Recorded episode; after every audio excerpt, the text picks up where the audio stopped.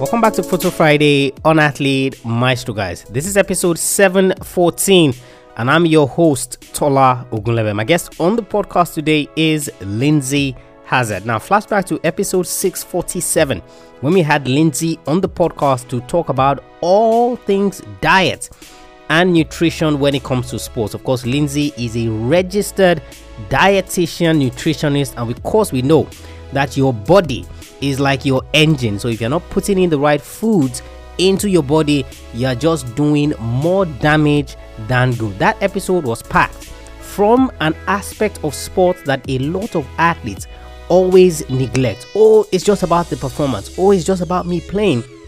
But we do not look critically into the role that your diet, the kinds of foods you're eating, and when you are eating them play in helping you become a better athlete. Recovery, injury prevention, and all of those things is exceptionally important and it's not something that you can do away with. In this excerpt from that episode, I asked Lindsay about the athletes, right, who struggle with eating things in the morning before practice. So when you have early morning practice sessions, how exactly are you supposed to approach it as an athlete? Because look, if you eat too much, you might vomit, you know, might upset your system and the likes.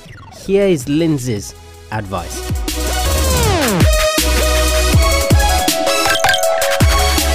But it's good that you mentioned breakfast. Now I'm thinking to myself, so there was a time when I was training, so this would have been, you know, I think 10 or 11 years ago, thereabouts.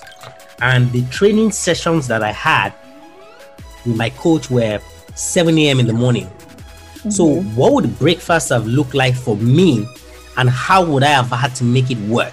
Because if I was going to train with him at 7, I had to leave the house by 6, you know, to commute by train and all of that to, to ensure that I make it by 7. You know, and I know somewhere you mentioned, you know, before training sessions or games, eat two hours before, you know, all that type of things. What does that look like when I have early morning training sessions?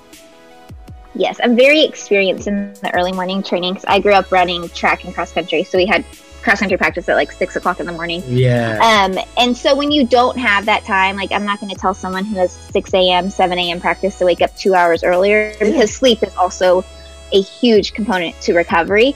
And so when you have those early morning practices, I really have my athletes focus on getting in something with carbs before mm. practice. So um, there's one athlete I'm working with. She's just having like a piece of toast with jam in the morning before mm. her 6 a.m. practice because carbohydrates digest really quickly and they just give you that boost of energy that you need because um, we rely on carbs for energy.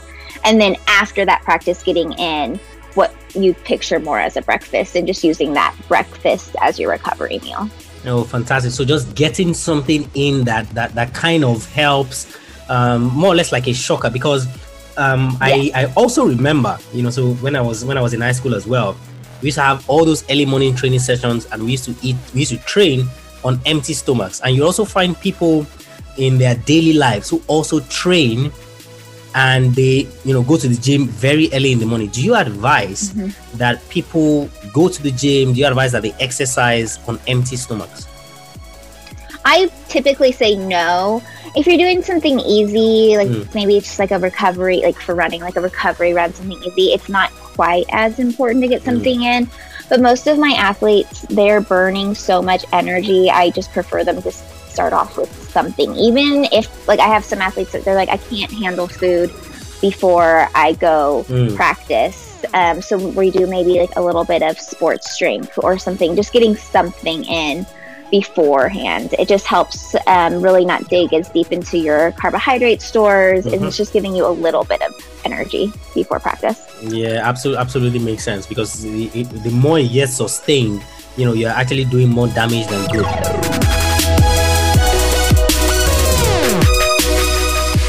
If you enjoyed this inspirational clip from a past episode of the show, then you are going to absolutely love our episodes three times a week Monday, Wednesday, and Friday. Monday, we look at a successful athlete, someone who has done it before you, someone who can be a mentor to you, to guide you uh, in terms of what you're currently going through. Wednesday, just like you just heard, is an interview or we talk about a topical issue, something you're struggling with and something that you need results on. And of course, a Friday just like this is strictly motivational. So I either share a quote with you related to sports and how it applies to your career, or I share excerpts from previous episodes of the show. Head over to athletemaestro.com, guys, forward slash subscribe to subscribe to the podcast so that you don't miss any episodes. Also, don't forget to leave us a rating and review. What your rating and review does is that it helps other young athletes find the podcast and know that this is a resource they can use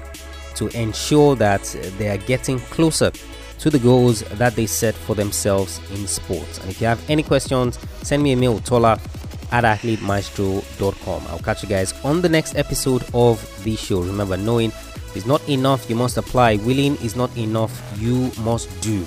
I want you to go out there. I want you to learn everything you can from this episode. I want you to go out there and I want you to be a maestro today and every single day.